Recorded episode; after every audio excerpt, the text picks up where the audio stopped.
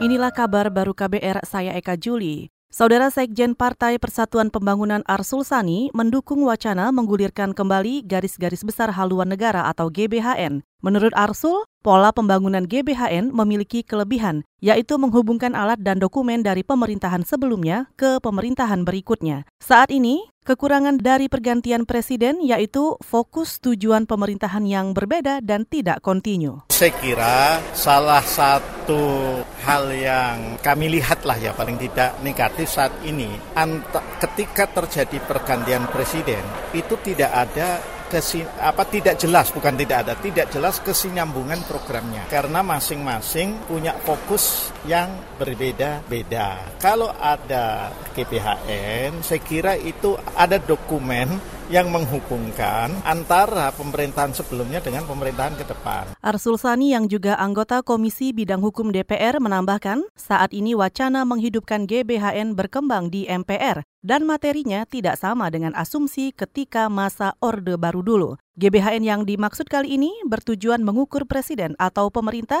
agar tetap berjalan sesuai koridor dan aspirasi rakyat.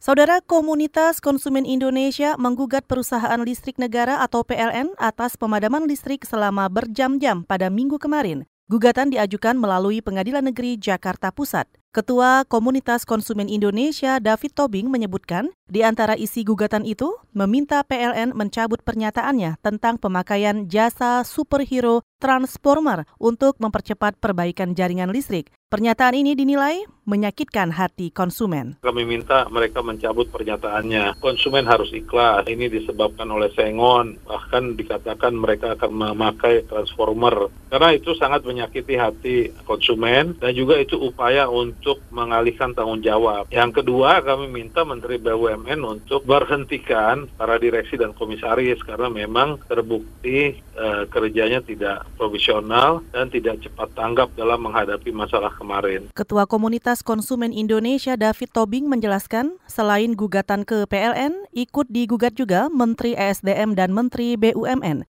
Untuk hari ini, Komunitas Konsumen Indonesia akan mengajukan gugatan dari dua pelanggan listrik PLN yang merasa dirugikan karena ikan koi peliharaannya banyak yang mati. Selain itu, sudah terkumpul juga 15 aduan kerugian dari masyarakat dan kalangan industri. Sebelumnya PLN sudah menyatakan siap membayarkan kompensasi kerugian atas tagihan listrik pelanggan. Dana sebesar 800 miliar rupiah sudah dianggarkan untuk membayar kompensasi itu. Saudara, baru satu minggu bekerja, tim teknis penuntasan kasus novel Baswedan melakukan evaluasi kerja. Juru bicara Polri Muhammad Iqbal mengatakan rapat perdana tim teknis dilaksanakan kemarin dan antara lain membahas langkah dan strategi untuk mengungkap kasus penyiraman air keras terhadap penyidik senior KPK Novel Baswedan. Bukan hanya CCTV, nanti banyak langkah awal ini, nanti banyak yang kita kerjakan. Tim ini kan tim terbaik, jadi akan mengembang dari subtim-subtim yang lain. Misalnya kepada uh, saya sebagai juru bicara, tim ini tidak tidak ada kata pesimis, apalagi melihat yang kemarin tidak berhasil tidak. Kita akan melangkah terus optimis.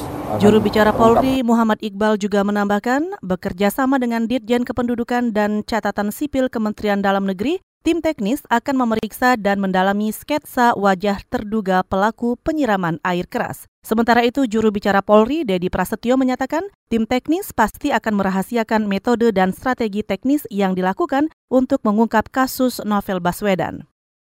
Saudara, KPK melanjutkan pemeriksaan saksi atas kasus suap izin proyek reklamasi di Kepulauan Riau. Kasus ini sudah menjadikan Gubernur Kepri nonaktif Nurdin Basirun sebagai tersangka. Selengkapnya kita simak laporan jurnalis KBR Mutia Kusuma dari Gedung KPK Jakarta. Komisi Pemberantasan Korupsi menjadwalkan pemeriksaan untuk analis kelautan dan perikanan Dinas Kelautan dan Perikanan Provinsi Kepulauan Riau, Aulia Rahman. Menurut juru bicara KPK Febri Diansyah, Aulia diperiksa untuk tersangka Gubernur Kepulauan Riau nonaktif Nurdin Basirun. Nurdin merupakan tersangka kasus suap izin prinsip dan lokasi pemanfaatan laut proyek reklamasi di wilayah pesisir dan pulau-pulau kecil Kepulauan Riau 2018-2019 dan gratifikasi uang berkaitan dengan jabatan. Selain Aulia, KPK juga memeriksa Direktur Utama PT Jaya Anuria Karimun Abdul Gafar, lalu sopir pribadi Kepala Dinas Kelautan dan Perikanan Muhammad Solihin, serta pihak swasta yaitu Sugiarto. Sebelumnya KPK menetapkan Nurdin sebagai tersangka terkait izin reklamasi dan gratifikasi uang berkaitan dengan jabatan.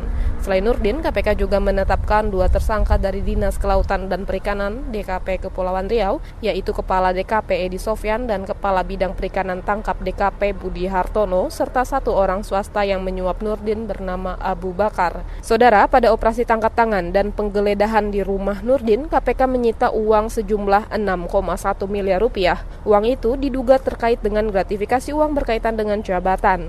Dari Gedung Merah Putih KPK Mutia Kusuma Wardani untuk KBR.